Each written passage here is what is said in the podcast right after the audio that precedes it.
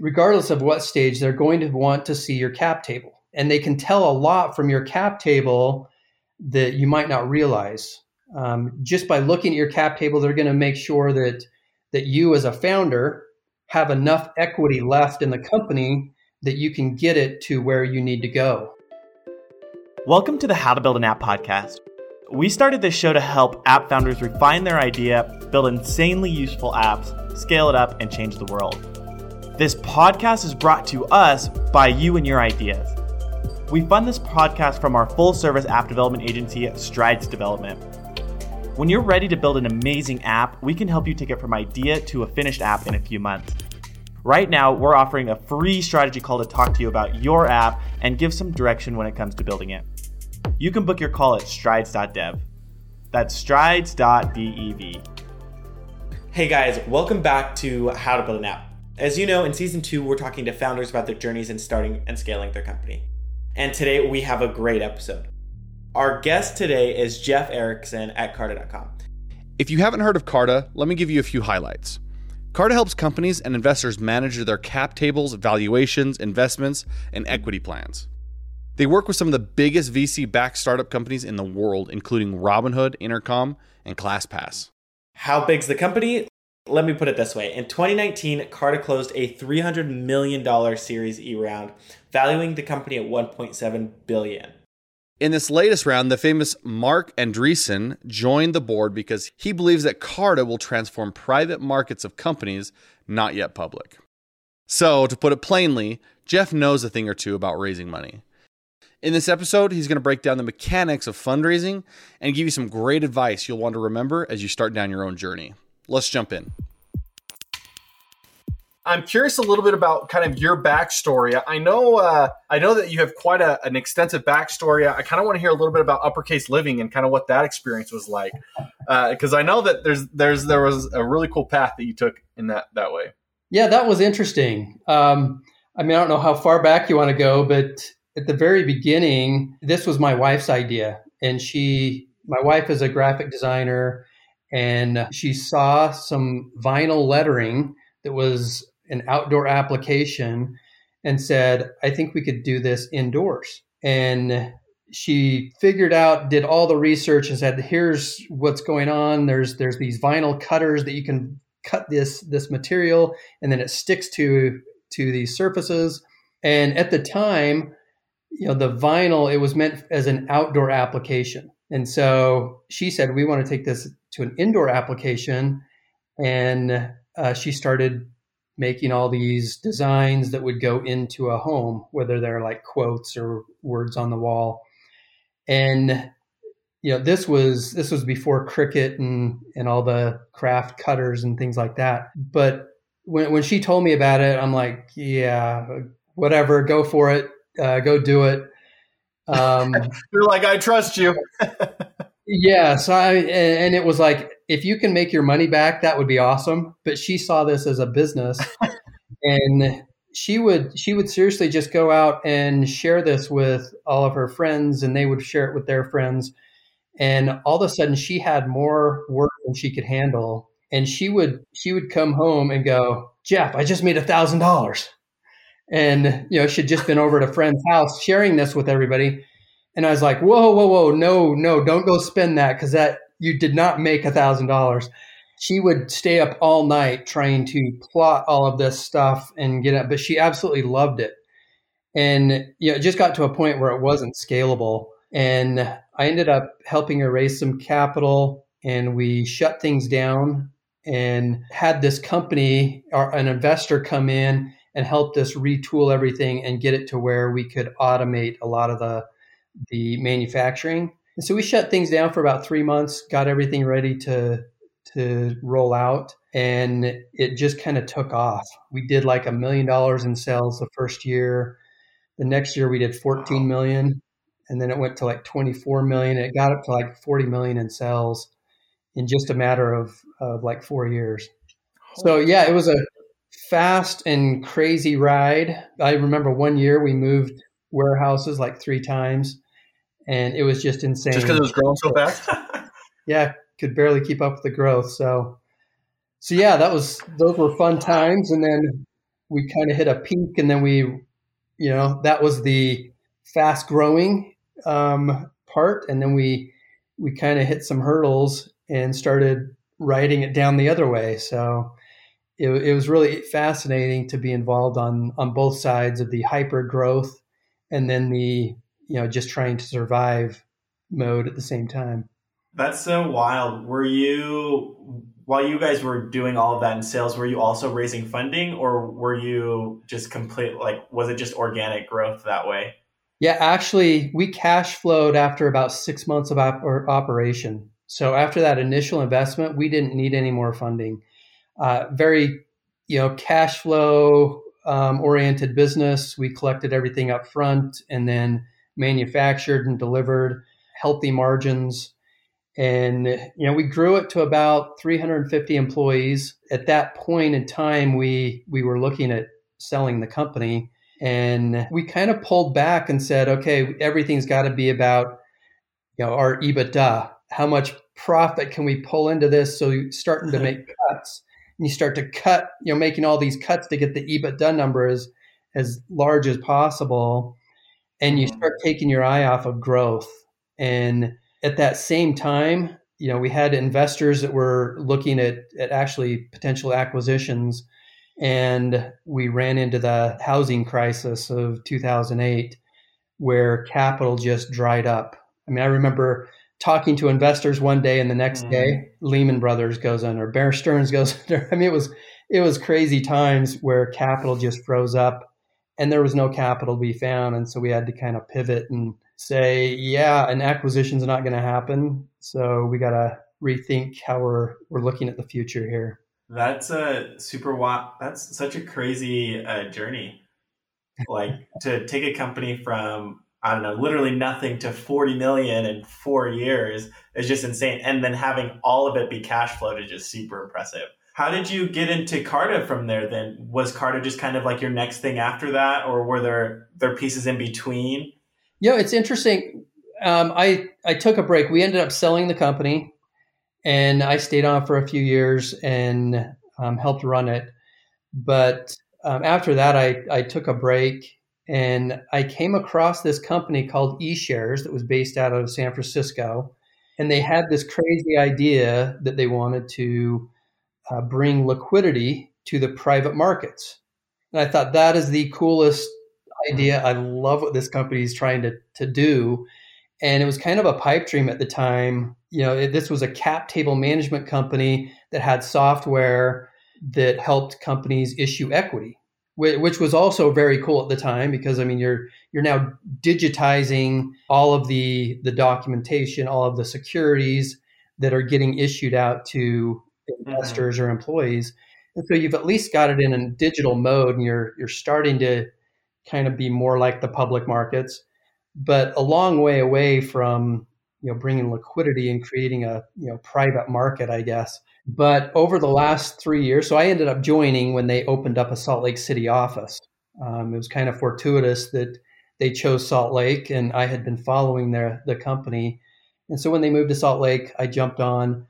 And over the last you know three years, it's been amazing to see you know how Carta has has grown. We rebranded to Carta, and uh, it, it was just fascinating to see that out of that cap table management software, that became really the infrastructure to do all kinds of things. Because once you have that data, it makes it a lot easier to do 409A evaluations that all of these companies needed. We had all the data and all the front end you know, work uh, was already done through the software so the analyst could focus on just doing the valuation work. And so hmm. Quickly, Carta became the largest provider of 409A valuations in the space. We're now doing like 10, we're doing as many 409A valuations as our next 10 closest competitors combined. So, I mean, we've really kind of taken wow. over that market. But then it led into things like fund administration for the VCs um, where you have all of this data that can get leveraged, and the VCs can now try and get all of their companies onto Carta. Even those mm-hmm. that aren't on Carta, we're pulling all that data in using the software. So now they have real time, you know, yeah. communication with their LPs and their investors. but I mean, it's just fascinating how these things have kind of evolved out of you know the the simple notion of capturing the cap table management market. Yeah, that's. Uh, I feel like a lot of our questions are going to be specifically around why is this information important. Um, and to give a little background for uh, like the main topic of our conversation is like at some point when you're in tech, you're either going to get angel investment um, and be able to cash flow the rest of it from there, or not like 99% of the time, you're going to probably seek outside investment. And I'm guessing there's probably a couple key things that a lot of these founders are going to have to present to these VCs um, in order to get any form of investment. Yeah, and Jeff, to kind of give you an idea too, a lot of the people who are listening right now are, are people who and and let's let's talk to our listeners that are that are at the point where listen, we validated our idea. It's a great idea. We just need to figure out how to fund it. And and I feel like a lot of these people are trying to build partners, right? They're building their core team and maybe even doing angel investors and and, and the different type of investors and investments. Tell us what does Carta do first? Let's just kind of let's just kind of break down how Carta can help someone that's in that position right now. Yeah, great question. So, at, at the very fundamental level, when a company decides to you know bring on investors or even other co-founders or individuals they want to share equity with, they have to keep track of that. Yep. Uh, Carta has a software platform that makes it easy for you to issue that equity, whether it's through shares or, or units if you're an LLC. But you're you're issuing equity to these individuals or to your investors when they invest money you you give them equity in the company or ownership in the company. Carta keeps track of all that. And then as you start to go down the path of issuing stock options to employees, you're going to run into vesting schedules and keeping track of whether they're qualified ISOs as stock options, incentive stock options, or if they're non qualified for your advisors. And you've got to keep track of all of this stuff. Carta software makes that easy to do. And one thing that's kind of cool is that that if you're an early stage startup that has raised less than a million dollars and has 25 or fewer stakeholders, you can use Carta for free.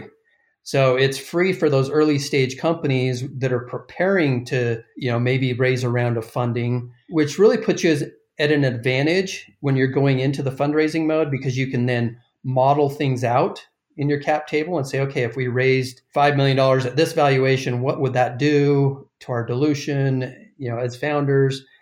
Um, but you can mm-hmm. model things out. You can also create data rooms and things like that in the software so that you're prepared to go in and present to your your investors. If that makes sense.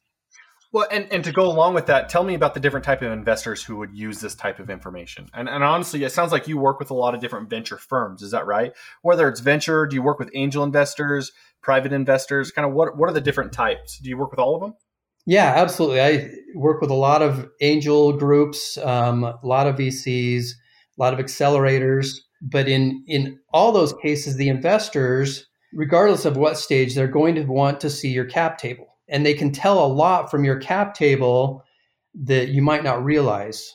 Um, just by looking at your cap table, they're going to make sure that that you as a founder have enough equity left in the company that you can get it to where you need to go. If they they look at your cap table and you've given you know half the company away and you have yet to raise any capital, um, and you have to raise multiple rounds, they may look at that and go, and by the time you capitalize this co- this company, the founders aren't going to have anything left, and they may have to either help you restructure that, or they might just kind of run away. So, you know, your cap table becomes very important to investors. And the other thing that they'll pick up on is if if you have an investor or you know a previous investor or an employee that has a large percentage of the company, they're going to ask about that especially if you've given away a bunch of equity to a co-founder and they're no longer there and not adding value. They're going to really wonder about things like that. Yeah. Um, How do you get rid of that person?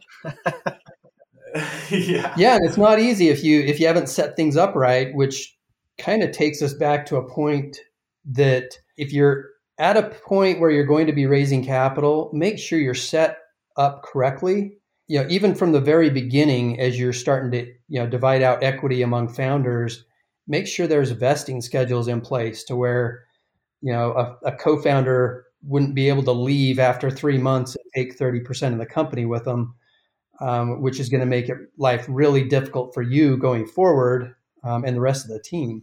Yeah. And, and, and that's got to be a pretty big question. And, and does Carta help with this next question that I'm about to ask? Because I would say that one thing that people probably really struggle with in the beginning is trying to figure out how much of the company they should actually be giving away, especially in the pre seed portion. Yeah. Because um, just like you said, I bet a lot of companies are probably over giving in the beginning and then are probably hard stretched once you actually need those big rounds of funding. And so, how much should these founders really be giving away? And is it strictly based on the valuation of their their potential market? Yeah, excellent question, Austin. And I'll tell you, it is there is much more art than science to this, but there is definitely some science be, that you can you know kind of look to in terms of data benchmarking. So one of the things I tell all the the startups that I you know advise and and uh, work with is to make sure you have a good startup attorney, one that's experienced with startups, because one they're going to help you set up you know your your company correctly. Two, they're going to be able to help you benchmark things like that. And if you're thinking that you're going to give a, a new co-founder coming in 50% of the company, that hopefully they'll help you to you know guide guide you along that path. Or if you've got multiple you know co-founders, um, figuring out what are the the benchmarks from you as a founder and how much have you done so far to get to this point. Maybe you're bringing on a CTO or a technical co-founder. What's the right amount of equity to you know grant to that individual? But it, then it becomes even more tricky as you start to get into issuing you know stock options to employees. And there are benchmarks out there, you know, based mm-hmm. on you know what stage or level the company's at um, what the position is, you know, the seniority of the position. Is it a, an executive level? A good startup attorney will have those benchmarks and they'll know what's standard out there. Um, there's also some great articles out there. I know Tom Humphrey from Access Venture Partners in in uh, Denver wrote a, a fantastic article that has some great benchmarking data in regards to how much equity to give out um, you know, based on the pathway of the company and where you're at, what stage the company's in. It's a really important part, though, because I think it, it's super funny, and we t- ended up actually talking about this in our previous episode. But going, I feel like for most people, going and actually talking with an attorney for some people just like gets people shaky. But this just really goes to show that like this step here is probably going to make or break your company if it's not done right. And so it's definitely better to invest the couple thousand or whatever it is to have your company set up correctly and to be knowing how much it is to give away than to lose out on potentially millions, right? Um, and for some people, it's just not easy for well, them to understand or well, it's scary because they think you know an attorney uh, hourly retainers are so expensive. They're like, ah, we're not there to that point. But it sounds like that should be one of the first steps we take. Yeah. Absolutely. And you think about it, if you're setting this company up for success, even if your attorney's charging 500 bucks an hour or something, to have them at least review things before you set them in stone is well worth it because if you make mistakes, these yeah, and your company is successful, um, I mean, you can be talking about you know potentially millions of dollars um, by setting yep. things up you know, incorrectly, or at least you know tens or hundreds of thousands, not necessarily in legal fees, but also in legal fees to clean things up down the road. Yep, for sure. Talk us through what a cap table is. So, I mean, a lot of our investors hmm. might, or a lot of our, our founders who are listening, we might not understand what a cap table is because they haven't really thought about this aspect of their business. Can you kind of explain what a cap table is and why that's so important? Your cap table is really just a tool to keep track of the equity or the ownership in your company. You know, at a basic level, if you've got two founders, your cap table is going to be really simple one founder has 60% of the equity, the other founder has 40% of the equity. As you start to get more complex and you start to you know get investors that come in, that's going to uh, decrease the percentage of ownership of the founders and you'll grant you know equity or additional shares or units to uh, your investors and then you start to bring on employees and granting them equity or even stock options. You know you've got to keep track of all of that. Your cap table is what keeps track of the the ownership of the company. Oftentimes this has been done through spreadsheets you know historically. Most companies are now doing that through software. You know when you can issue the equity right out of the software and then automatically updates your cap table and keeps track of where the ownership percentages are for everybody. Anyways, hopefully that answers a you know, yeah. high level question. No, that makes table. that makes a lot of sense. And we and it's funny we we've talked to several of the of our of our guests on our show, and they've talked about cap tables and why it's important, or at least they've kind of just talked about the importance of cap tables, but we've never really talked about what it is. So I, I feel like our for those that have been listening, I hope they kind of get a better idea of like, okay, that that makes it kind of organizes where equity. And again, at the beginning, it's probably not that big of a deal. You own 60%, I own 40. But as you start growing and you start getting employees and you get investors, that can start getting pretty convoluted pretty quick. And so if you have something in place right now, it makes it a lot easier and it, it keeps you from really stumbling in the future. And I think along those lines, if you you know do it early and do it correctly at the very beginning, it makes it a lot easier to have that in place when you do bring on you know a new co-founder or a new employee that you're giving equity to or an advisor um, or ultimately investors. And then as you do that just making sure that you update the cap table at the time of every equity grant so that you're not leaving that to catch up later and then forgetting about it. Um, I'll, I'll, tell you at carta we we have almost 20000 companies using the software now and I think we can say that about 80% of the cap tables that get put onto Carta have to be corrected because they have errors in them. And so just that whole hmm. process, I mean, most cap tables are not correct. And so making sure they're correct from the beginning and then using software to keep them updated and corrected um, throughout the, the lifetime of the company just makes a ton of sense. Yeah. And, and to kind of back up a little bit, tell us a little bit of the experience that you have with brand new startups, um, and, and, specifically like tech. And, and, what are some things that you've seen just in general that they've done really right, and in terms of seeking investments and building these cap tables, and then some things that they've done really wrong? Yeah, that's a good question. so startups that have done things really right, uh, I think you know, from the very earliest stages, creating connections and networking with potential investors and just the startup community. I think that's something that you can never do enough of. Sometimes a founder will get too buried into, you know, just creating the product and you know forgetting about the importance of networking and you know keeping those yeah. relationships alive so that when you do actually have a product that's working and and you're getting traction, you've already had those conversations, you have those relationships, and you can keep updating investors as you go if that's the path you're going down. The other thing I've seen companies do really well, and I guess on the flip side, very poorly, is validating their ideas. Um, I work with a, a company and sit on the advisory board for a company that, you know, they, they had a, a really cool idea and you know, instead of going out and just building the app, for example, they, they went out and interviewed 120 customers. And as a founder, I think you have to be willing to do that and talk to customers or potential customers and get that feedback before you actually build something because they learned in the process that, oh, some of these things that we thought were going to be super important it came back that the feedback that no, that wasn't as important as maybe this feature. And if we did this feature, then it makes it even more valuable. And so we had to focus more of our development on this instead of you know that.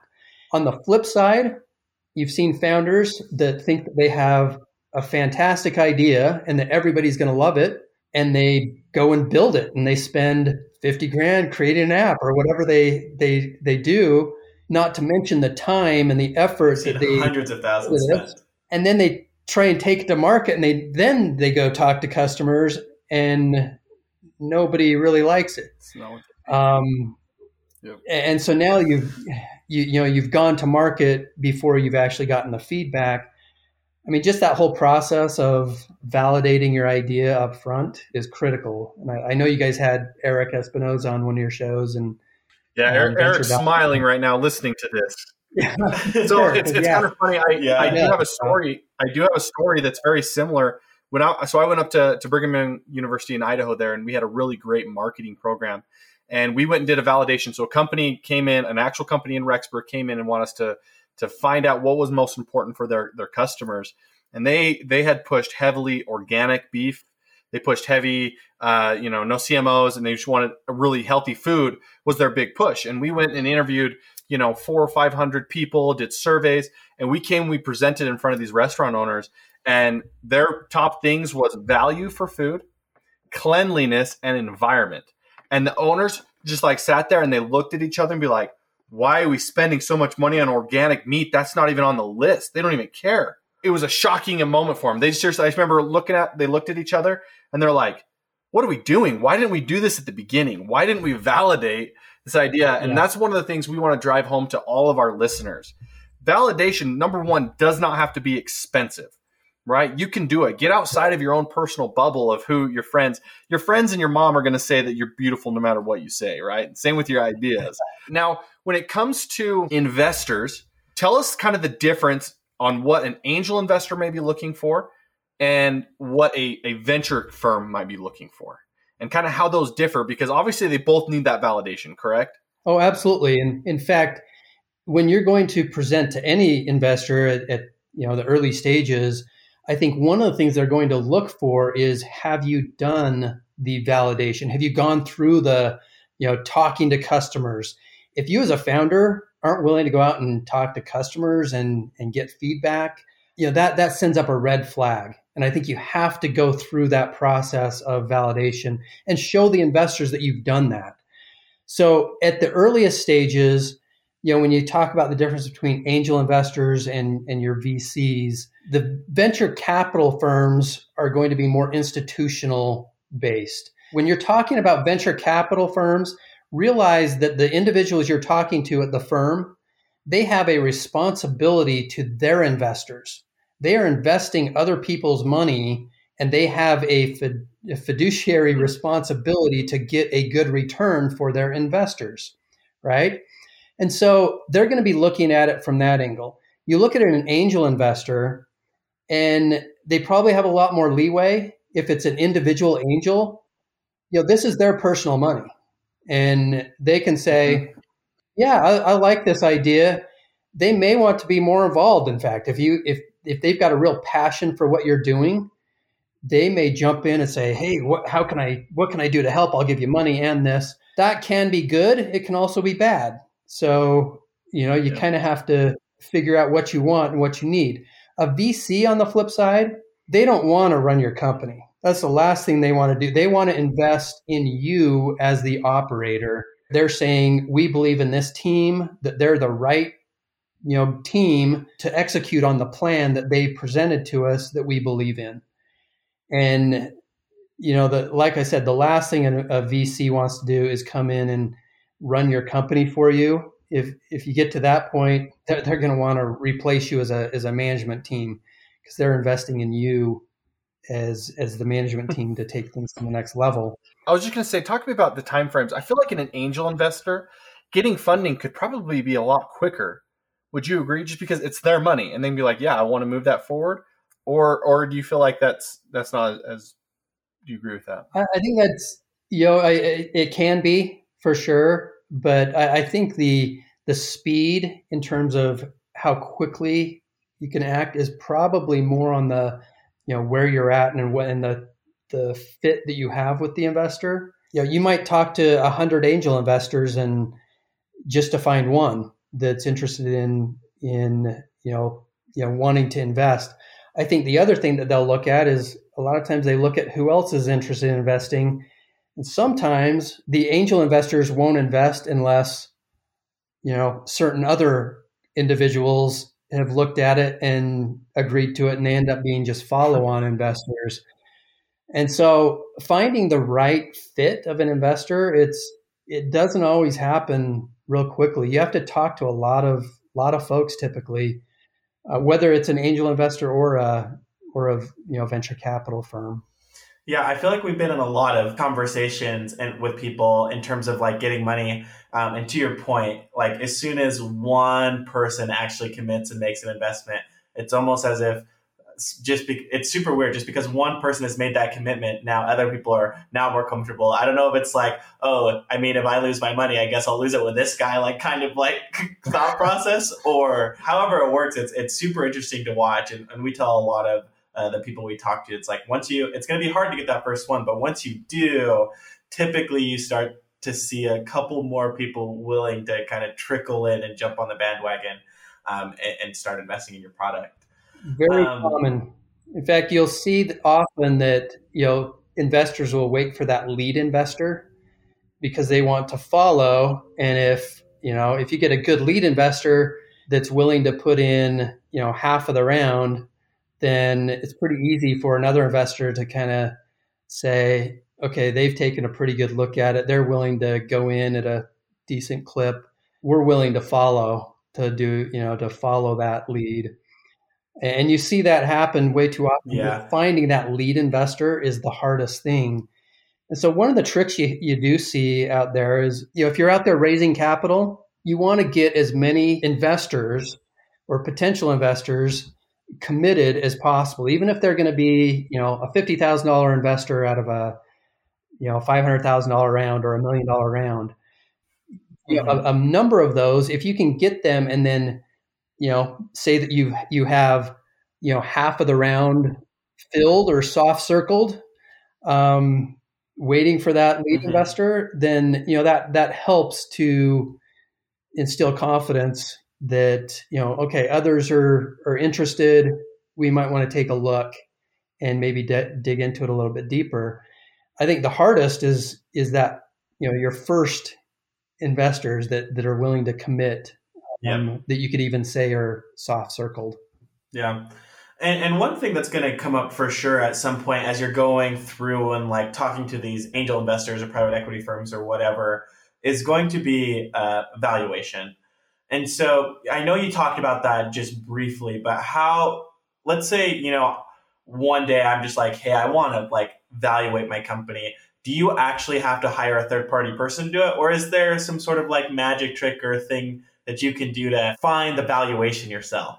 You know, it's again that is more of an art, um, and and it's not going to be. I mean, it's going to be a negotiation, regardless, with your investors. It's you're basically you. Yeah. You as a founder may think your company is worth, you know, five million dollars.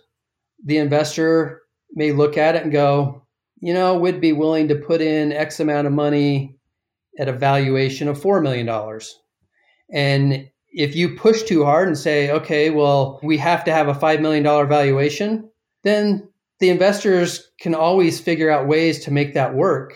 Um, they can say, okay, we'll we'll still invest the one million dollars, for example, at a five million dollar valuation, but we're going to have a two x liquidation preference on there, where we get our money back first before anyone else gets to participate then it's it's you know taking away some mm. of the risk for me as an investor. And so it's not all about valuation. You might go in as a as a yeah. early stage founder and say, "Oh, I have to have a five million dollar valuation on this you know this company." The investor can get there, but it may not be the best deal for you as a founder. You might be way better yeah. off taking a four million dollar valuation and having better better terms. Again, this goes back to why you should have a good startup attorney because they'll be able to see through things like that and, and be able to compare term sheets. Best thing you can do, get multiple term sheets. If you've got multiple investors that all want to invest and they have different term sheets, then you have something to compare and say, you know, okay, what do we like and what don't we like about the term sheets? It's all it's kind of like crazy how many different things go into it because it's as we were talking with um, the uh, accountant or like our accounting and finance podcast. It's at the end of the day, it seems like valuations are all about how you spend the numbers, not really what's there. And, and to your point, yeah, it really just turns into this negotiation and they just call it at the end. So that's super fun. Yeah, and again, it comes down to the this is more of an art than it is a science, and that's the more I learn, the more I listen to these these podcasts. So let's let's go into a scenario where Jeff, I got a really great idea. I validated it. It fits the market really well. I'm going to need X amount in funding. What do you think our first steps should be on moving forward? I mean, you personally have raised money, but like, I mean, you work with a lot of startups. What do you think would be really important for me to do as my next maybe three to five steps? So if you've got a a product or a service or something that you have traction, it's really about getting it to that point where you you validate it to the point where people are willing to pay for it. So if you've established that and then you can put some metrics together that show, you know, if we spend this much, our customer acquisition cost, for example, is X, we get this out of it and if you've got a formula that you can show to an investor that if we put in, you know, a million dollars, this is what we get out. That's a great scenario for investor, mm-hmm. right? Now, if you're earlier and you've just run out of money and you you've you've validated it, for example, but you still need to to actually get those metrics and figure out what that is I mean, you start to to present to the investor, and you're looking now for individuals that believe that this can work. They're going to help you validate it, I guess, if you're if you're at that stage. It really is. It really does all come back to validation. Yeah, I was just going to say most people listening to this are probably people who haven't validated the product or gotten a product on the market yet. And so let's assume these people are just people who know that there's a demand for their product, specifically an app. They know there's a demand for some sort of solution that they've created, but they don't have a physical product and a proven like strategy. Obviously, like the next step would be to get that built and to prove that it works. But how often do you find that VCs are comfortable with the idea phase? And with the idea phase, how much information do they like to see? Is it just like a couple screens of the app and how it works? Is it like a thousand surveys? What kind of information can we actually give to these, you know, investors to really convince them to give money for the product?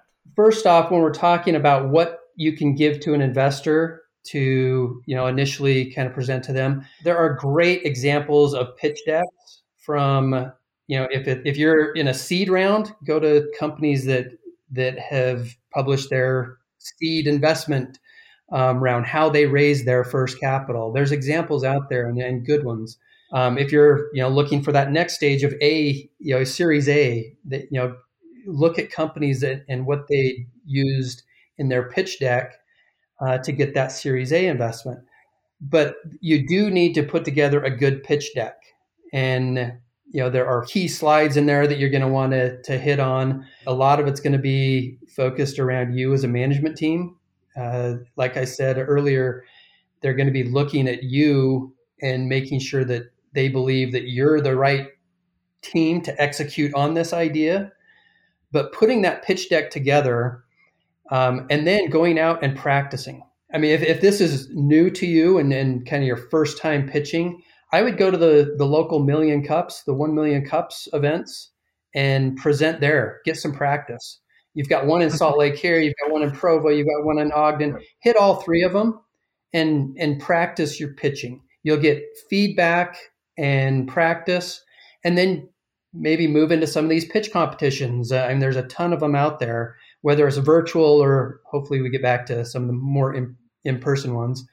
But practice your pitch yeah. And you know, and then clean it up. Take that feedback that you're getting and and adjust it to where now you're able to get in front of investors and and it's just like clockwork. You can totally present it. You know the ins and outs. You're prepared for every question. It sounds like if you don't have that traction or that product or that proof, you need to make up with it, make up for it with an excellent pitch deck, very polished and ready. You'd say that that is that that's how you close that gap. I don't know that an excellent pitch deck is going to make up for a for sure you know, mediocre idea or or company or team, but uh, I think a compelling story is kind of what you're going after. Something sure. that's going to you know, convey one that you have a market that you can get into, that there's demand for your solution. I guess it starts with a problem, and that you have a solution, and that there's a market for this solution, and then ultimately that you're the team that can pull this off and create, you know, value that um, you know makes sense for an investment. So again, it's a compelling story that yields confidence from your investors to say, okay, I, I believe that you can execute on this plan that you've put in place. Um, we'll give you a shot. If you're going down the path of VCs or even angels, they probably see hundreds, if not thousands, of, of deals a year. Um, you're just one of many. You know, if they see a company initially, you know, it's, it's probably just one of many. They hear about it from, you know, another VC or they hear about it from a couple more sources, and all of a sudden it starts to pique their attention. And then when they've heard it from like seven different people or different areas, it's like, all right, we, we might want to take, you know, take a look at this. Well, if if you have somebody that knows an investor and then they can present it to them and say, "Hey, this is a super cool company. I think you ought to, you know, at least give them a, a shot. Um, listen to their pitch." Coming from something like that is going to have a, a lot more weight than a cold email to a, a VC that you know, has no context. So that that's the beauty of a of a startup ecosystem is having those connections where a lot of the founders that you might network with, they're going to know a lot of the investors. A lot of the investors are going to know each other as well. You know, just just getting in into that community, I think, is, very critical of you know getting references or getting you know introductions to you know, different investors or or even other founders. And I even think you said what you said holds a lot of weight. If multiple people know about it, and they're all talking about it in the same industry, then we're going to listen. They're like, wait, wait, I've, actually, I've heard about this idea. I've heard about your company. Tell me more, rather than a cold email, right? And be like, listen, I've had actually three or four people tell me about how cool this idea is. I'm actually really excited to hear it. Tell me about it. And I feel like that holds right. so much more weight than anything else. Oh, for sure. Now, one thing to to be a little careful of, I, I have seen this happen on the flip side, is oh. that a company goes too early to a VC, and they're not ready, and they pitch and then it comes back to where you know they've now validated their idea or it's you know things are, are going better. And the vc is like oh we've already seen them pitch. So in cases oh. like that one thing that i think you can do you've probably heard the the saying that if you go to an investor and ask for advice you get money. If you go asking for money you get advice. And you know, in, in that context, I think you can approach, you know, if you're early stage, approach these investors and and say, "Hey, would you mind if you just gave me some feedback on on our company? I'd love to get your your feedback." And that's what you're asking for. Yeah. And then it gets you that you, your foot is in the in the door. They've given you. Then you go implement their feedback and you update them. You ask them if if you know, can we keep you updated? And then you send a quarterly update. Um, as as progress starts to be made, maybe it gets to a monthly update. But you start sending out, you know, uh, periodic investor updates so that they know what progress you're making and you're you're top of mind. Yeah, you know, that that becomes a way to keep those relationships warm so that when it comes the time where it might fit their investment thesis or you know where their funds at you, you already have that introduction um, and it's fresh yeah that's like set, setting up your ducks before right? Getting everything in line. So when you're ready they're all right there. You can knock them all over. Yep. Yeah you've got your both your customer list and your investor list. Kind of kind of fun there. I love that. Cool. So uh, I I, I want to have a, a kind of a quick question when it comes to what do you feel like the biggest misconception is when it comes to getting money? Yeah, I I think founders too often get caught up in the glory of raising a fund, you know, raising a round of capital. I, I think what they don't realize is when you take on venture capital, your life changes because your venture capital investors, they are responsible to their investors to get a good return on this investment. You, as a founder, are now under pressure to perform at the level that they need. When venture capital companies, just in general, are making bets on, on your company, they're not betting on you know that you can turn a company that's doing $100,000 a year in revenue to $200,000 in a, in a year and and they're jumping up and down. That's not going to happen. They're looking for you to be the next billion dollar company. And in order to do that, that takes a lot of work and a lot of commitment. And you better be ready because that's the expectation. If you start to fall behind, you're going to start to lose interest from your investors that were so bullish on you from the beginning. And if they see that you're kind of starting to really fade, you're not going to have their support and it's going to be harder and harder to raise capital if you're not consistently hitting those those milestones so again you're you're not only on a milestone um, you know measurement but you're also on a time clock because they they have to have these investment returns you know over a period of time. And they're getting pressure from their lps to you know how well is this company doing? Oh they're they're not well let's not focus on that one. Let's focus on the ones that are doing well. So venture capital is not for everyone. Um, and there's a lot that comes with taking on venture capital yeah I, I feel like a lot of people we talk to um, majority of them are like if you can run your business without getting capital always do that for the reasons that you that you just said.